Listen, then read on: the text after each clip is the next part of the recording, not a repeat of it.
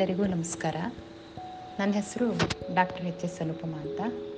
ಉತ್ತರ ಕನ್ನಡ ಜಿಲ್ಲೆ ಹೊನ್ನಾವರ ತಾಲೂಕಿನ ಕವಲಕ್ಕಿಯಲ್ಲಿ ವೈದ್ಯೆಯಾಗಿ ನನ್ನ ವೃತ್ತಿಯನ್ನು ನಿರ್ವಹಿಸ್ತಾ ಇದ್ದೇನೆ. ಇವತ್ತು ನಾನು ಅಂಬೇಡ್ಕರ್ ಅವರ ಭಾಷಣದ ಮೂರು ಭಾಗಗಳನ್ನು, ಬರಹದ ಭಾಷಣದ ಮೂರು ಸಣ್ಣ ಸಣ್ಣ ಭಾಗಗಳನ್ನು ಓದಲಿಕ್ಕೆ ಇಷ್ಟಪಡ್ತೇನೆ. ಮೊದಲನೇದು ಸಾವಿರದ ಒಂಬೈನೂರ ಮೂವತ್ತೊಂದನೇ ಇಸ್ವಿಯಲ್ಲಿ ಅವರು ದೇಶಭಕ್ತಿ ಅಂದ್ರೇನು ಅಂತ ಹೇಳಿರುವಂಥದ್ದು. ಈಗ ದೇಶಭಕ್ತಿ, ದೇಶಭಕ್ತ ಅನ್ನುವಂತಹ ಮಾತುಗಳು ಪದೇ ಪದೇ ನಮಗೆ ಕೇಳಿ ಬರ್ತಾ ಇರುವಾಗ, ದೇಶಭಕ್ತರ ಅಲ್ಲ ಅಂತ ಕೆಲವರ ಬಂಧನ ಆಗ್ತಾ ಇರುವಾಗ ಅಂಬೇಡ್ಕರ್ ಏನು ಹೇಳಿದರು ಅನ್ನೋದು ತುಂಬ ಪ್ರಸ್ತುತ ಅಂತ ಭಾವಿಸ್ತೀನಿ. ಎರಡನೇದು, ಈಗಲೂ ಚಾಲ್ತಿಯಲ್ಲಿರುವ ಜಾತಿ ಭೇದದ ಬಗ್ಗೆ ಅಂಬೇಡ್ಕರ್ ಏನು ಹೇಳಿದ್ದಾರೆ ಅನ್ನೋದು ಒಂದಿದೆ. ಮೂರನೇದಾಗಿ, ಅವರ ಕೊನೆಯ ಪ್ರಾರ್ಥನೆ ಅಂತ ಅವರು ಮರಣವಾದ ಕಾ, ಸಾವಿರದ ಒಂಬೈನೂರ ಐವತ್ತಾರನೇ ಇಸ್ವಿಯಲ್ಲಿ ಹೇಳಿರುವಂಥ ಒಂದು ಪುಟ್ಟ ಭಾಗ ಇದೆ.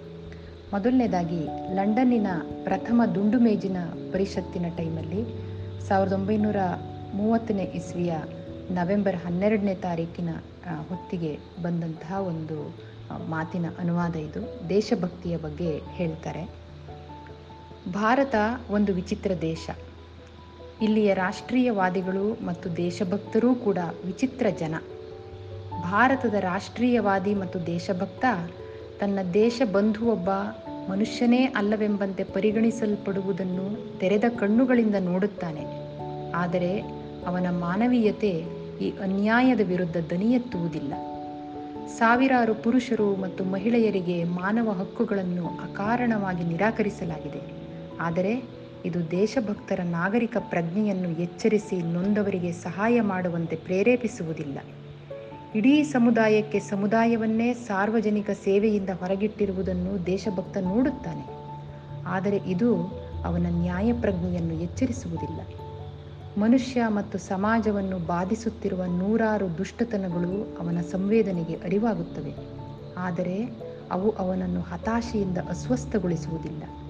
ಈ ದೇಶಭಕ್ತನ ಬೇಡಿಕೆ ಒಂದೇ.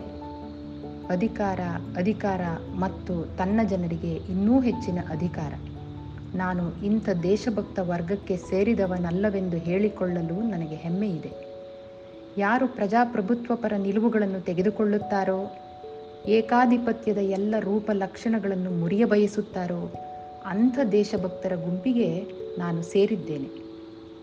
ನಮ್ಮ ಗುರಿ ವಾಸ್ತವದ ರಾಜಕೀಯ, ಆರ್ಥಿಕ ಮತ್ತು ಸಾಮಾಜಿಕ ಬದುಕಿನಲ್ಲಿ ಜೀವನದ ಎಲ್ಲ ಸ್ತರಗಳಲ್ಲಿ ಒಬ್ಬ ಮನುಷ್ಯ ಒಂದೇ ಮೌಲ್ಯ ಎನ್ನುವುದನ್ನು ಅರಿತು ಹಾಗೆಯೇ ಬದುಕುವುದು.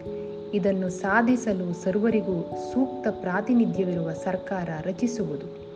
ಅದಕ್ಕಾಗಿಯೇ ಶೋಷಿತ ವರ್ಗಗಳು ಈ ಬೇಡಿಕೆಗೆ ಹೆಚ್ಚು ಒತ್ತು ನೀಡುತ್ತಿದ್ದಾರೆ ಹಾಗೂ ಅದನ್ನು ಈಡೇರಿಸುವಂತೆ ಕೇಳಿಕೊಳ್ಳುತ್ತಾರೆ. ನಿಮ್ಮ ಸಹಾಯ ಯಾವಾಗಲೂ ನಮಗಿದೆ ಎಂದು ನೀವು ಹೇಳಿಬಿಡಬಹುದು. ಆದರೆ ನಮಗೆ ಬೇಕಾಗಿರುವುದು ಸ್ಪಷ್ಟವಾದ ನೇರವಾದ, ಖಚಿತವಾದ ಕ್ರಿಯಾ ಯೋಜನೆ. ನೀವು ಅವಶ್ಯಕತೆಗಿಂತ ಹೆಚ್ಚು ಆತಂಕಗೊಂಡಿರುವೆನೆಂದು ಹೇಳಿ ಈ ವಿಷಯವನ್ನೇ ನಿರ್ಲಕ್ಷಿಸಬಹುದು.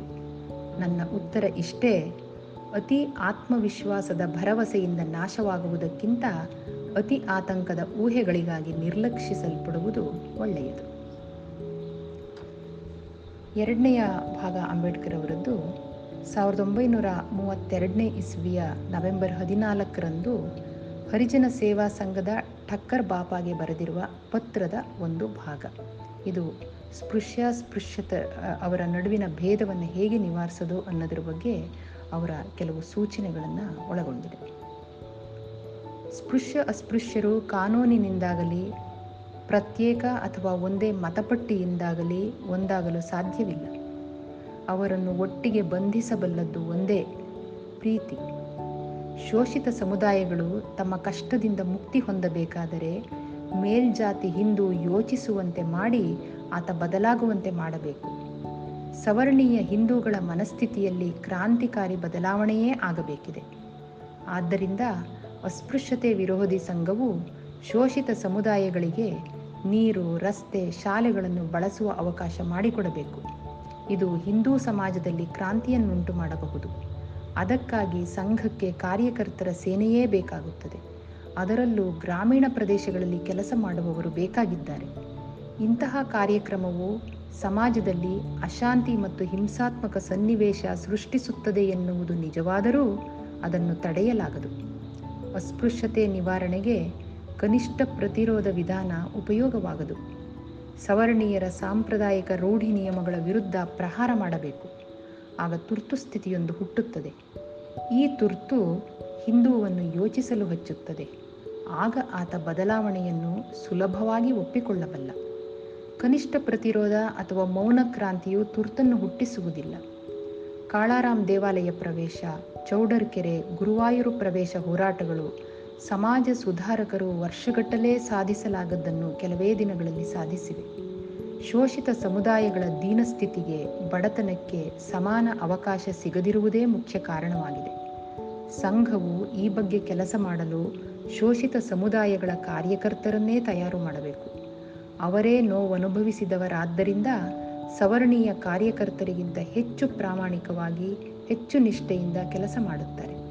ಟಾಲ್ಸ್ಟಾಯ್ ಹೇಳಿದಂತೆ ಪ್ರೀತಿಸಬಲ್ಲವನು ಮಾತ್ರ ಸೇವೆ ಮಾಡಬಲ್ಲ. ಆದ್ದರಿಂದ ಸಂಬಳ ಪಡೆವ ಕೆಲಸಗಾರರು ಈ ವಿಷಯದಲ್ಲಿ ಉತ್ತಮ ಆಯ್ಕೆ ಆಗಲಾರರು. ಇನ್ನು ಕೊನೆಯ ಭಾಗ, ಕೊನೆಯ ಪ್ರಾರ್ಥನೆ.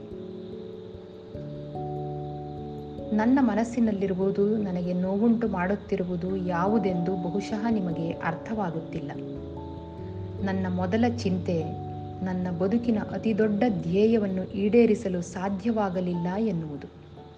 ನನ್ನ ಜನ ಆಳುವ ವರ್ಗವಾಗುವುದನ್ನು, ಇತರ ಸಮುದಾಯಗಳ ಜೊತೆ ರಾಜಕೀಯ ಅಧಿಕಾರ ಹಂಚಿಕೊಳ್ಳುವುದನ್ನು ನನ್ನ ಜೀವಮಾನದಲ್ಲೇ ನೋಡಬಯಸಿದ್ದೆ. ಅದಾಗಲಿಲ್ಲ. ನಾನೀಗ ಬಲಹೀನನಾಗಿದ್ದೇನೆ. ಕಾಯಿಲೆಯಿಂದ ಬಳಲಿದ್ದೇನೆ. ಶಿಕ್ಷಣ ಪಡೆದ ಕೆಲವರಷ್ಟೇ ನಾನು ಪ್ರಯತ್ನಪಟ್ಟು ಗಳಿಸಿಕೊಟ್ಟಿದ್ದರ ಫಲಾನುಭವಿಗಳಾಗಿದ್ದಾರೆ. ತಮ್ಮ ಶೋಷಿತ ಬಂಧುಗಳ ಕುರಿತು ಯಾವ ಅನುಕಂಪವನ್ನೂ ಹೊಂದದೆ ಅವರು ನಿರುಪಯೋಗಿಗಳಾಗಿ ಪರಿಣಮಿಸಿದ್ದಾರೆ. ನಾನು ಊಹಿಸಲಾಗದಂತೆ ಅವರು ಬದುಕುತ್ತಿದ್ದಾರೆ. ತಮಗಾಗಿ ತಮ್ಮ ವೈಯಕ್ತಿಕ ಲಾಭಕ್ಕಾಗಿ ಮಾತ್ರ ದುಡಿಯುತ್ತಿದ್ದಾರೆ. ಸಾಮಾಜಿಕ ಕಾರ್ಯ ನಡೆಸಲು ಒಬ್ಬನೇ ಒಬ್ಬ ಕೂಡ ಸಿದ್ಧನಿಲ್ಲ. ತಮ್ಮ ವಿನಾಶದ ದಾರಿಯನ್ನೇ ಅವರು ತುಳಿಯುತ್ತಿದ್ದಾರೆ. ನಾನಿನ್ನು ನನ್ನ ಗಮನವನ್ನು ಸಾಮಾಜಿಕವಾಗಿ ಮತ್ತು ಆರ್ಥಿಕವಾಗಿ ಅತಿ ಹಿಂದುಳಿದಿರುವ ಅಪಾರ ಸಂಖ್ಯೆಯ ಗ್ರಾಮೀಣ ಅಶಿಕ್ಷಿತ ಸಮುದಾಯದ ಕಡೆ ಹರಿಸಬೇಕೆಂದು ನಿರ್ಧರಿಸಿದ್ದೇನೆ. ಆದರೆ ಬದುಕು ತುಂಬ ಸಣ್ಣದಾಗಿ ಕಾಣುತ್ತಿದೆ. ನನ್ನ ಅಪಾರ ಶಕ್ತಿ ಮತ್ತು ಸಮಯ ಸುರಿದು ಸಿದ್ಧಗೊಳಿಸಿದ ಬುದ್ಧ ಮತ್ತು ಕಾರ್ಲ್ ಮಾರ್ಕ್ಸ್, ಪ್ರಾಚೀನ ಭಾರತದಲ್ಲಿ ಕ್ರಾಂತಿ ಮತ್ತು ಪ್ರತಿಕ್ರಾಂತಿ, ಹಿಂದೂ ಧರ್ಮದ ಒಗಟುಗಳು ಪುಸ್ತಕಗಳನ್ನು ನನ್ನ ನಂತರ ಯಾರೂ ಪ್ರಕಟಿಸುವುದಿಲ್ಲ ಎಂದು ನನಗೆ ಖಚಿತವಿದೆ. ನಾನು ಬದುಕಿರುವಾಗಲೇ ನನ್ನೆಲ್ಲ ಪುಸ್ತಕಗಳು ಪ್ರಕಟವಾಗಬೇಕೆನ್ನುವುದು ನನ್ನ ಇಚ್ಛೆಯಾಗಿತ್ತು. ಶೋಷಿತ ಸಮುದಾಯದ ನಾಯಕನೊಬ್ಬ ನನ್ನ ಜೀವಿತ ಕಾಲದಲ್ಲಿ ಶೋಷಿತರ ಹೋರಾಟದ ನಾಯಕತ್ವವನ್ನು ನನ್ನ ಹೆಗಲಿನಿಂದ ತಾನು ತೆಗೆದುಕೊಳ್ಳಬಹುದು ಎಂದು ಆಶಿಸಿದ್ದೆ. ಆದರೆ ಅಂಥ ಸಮರ್ಥರಾರೂ ಸದ್ಯಕ್ಕೆ ಕಾಣಿಸುತ್ತಿಲ್ಲ. ಯಾರಲ್ಲಿ ನನಗೆ ಅಪಾರ ನಂಬಿಕೆ, ವಿಶ್ವಾಸಗಳಿದ್ದುವೋ ಅಂಥ ನನ್ನ ಶಿಷ್ಯರು ಕೇವಲ ನಾಯಕತ್ವ ಮತ್ತು ಅಧಿಕಾರ ವಹಿಸಿಕೊಳ್ಳಲು ತುದಿಗಾಲಲ್ಲಿ ಸ್ಪರ್ಧಿಸುತ್ತಿದ್ದಾರೆಯೇ ಹೊರತು ತಮ್ಮ ಹೆಗಲೇರಲಿರುವ ಭಾರದ ಕುರಿತು ಅವರಿಗೆ ಯಾವ ಜವಾಬ್ದಾರಿಯುತ ಚಿಂತನೆಯೂ ಇಲ್ಲ. ನನಗಿನ್ನೂ ಈ ದೇಶದ ಜನರ ಸಲುವಾಗಿ ಕೆಲಸ ಮಾಡಬೇಕೆನಿಸಿದೆ. ಜಾತಿ ಪೂರ್ವಗ್ರಹ ಹೊಂದಿದ ಈ ದೇಶದ ಜನರ ನಡುವೆ ಹುಟ್ಟುವುದು ಒಂದು ಪಾಪ. ಸದ್ಯ ಈ ದೇಶದ ಜನ ಅವರ ಪ್ರಧಾನಮಂತ್ರಿ ಹೇಳುವ ವಿಷಯಗಳಿಗಿಂತ ಭಿನ್ನವಾದದ್ದೇನನ್ನೂ ಒಪ್ಪದಿರುವಂಥ ಪರಿಸ್ಥಿತಿಯಲ್ಲಿ ಈ ದೇಶದ ಆಗುಹೋಗುಗಳ ಬಗ್ಗೆ ಆಸಕ್ತಿ ಉಳಿಸಿಕೊಳ್ಳುವುದೇ ತುಂಬ ಕಷ್ಟ. ಎಲ್ಲ ಕಡೆಯಿಂದ ತೂರಿ ಬಂದ ಆರೋಪಗಳ ಹೊರತಾಗಿಯೂ ನನ್ನ ಕೈಲಾದದ್ದನ್ನು ಮಾಡಿದ್ದೇನೆ. ಈ ಬದುಕು ಒಂದಲ್ಲ ಒಂದು ದಿನ ಕೊನೆಯಾಗಲೇಬೇಕು. ನನ್ನ ಜನರಿಗೆ ಹೀಗೆ ಹೇಳು ನಾನಕ್ ಚಂದ್. ಎಷ್ಟೆಷ್ಟೋ ಕಷ್ಟ ಅಡೆತಡೆಗಳ ಹೊರತಾಗಿಯೂ ನಾನು ಹೋರಾಟದ ಕ್ಯಾರವಾನನ್ನು ಇಲ್ಲಿಯ ತನಕ ಎಳೆದು ತಂದು ನಿಲ್ಲಿಸಿದ್ದೇನೆ. ಎಲ್ಲ ಅಡೆತಡೆಗಳನ್ನು ಎದುರಿಸಿ ಅದು ಮುಂದೆ ಸಾಗಬೇಕು. ನನ್ನ ಉತ್ತರಾಧಿಕಾರಿಗಳು ಈ ಕ್ಯಾರವಾನನ್ನು ಮುಂದೆ ತೆಗೆದುಕೊಂಡು ಹೋಗಲು ಸಾಧ್ಯವಾಗದಿದ್ದರೂ ಅಡ್ಡಿಯಿಲ್ಲ. ಅದನ್ನು ಇದ್ದಲ್ಲಿಯೇ ನಿಲ್ಲಿಸಬೇಕೇ ಹೊರತು ಹಿಂದೆಳೆಯಬಾರದು.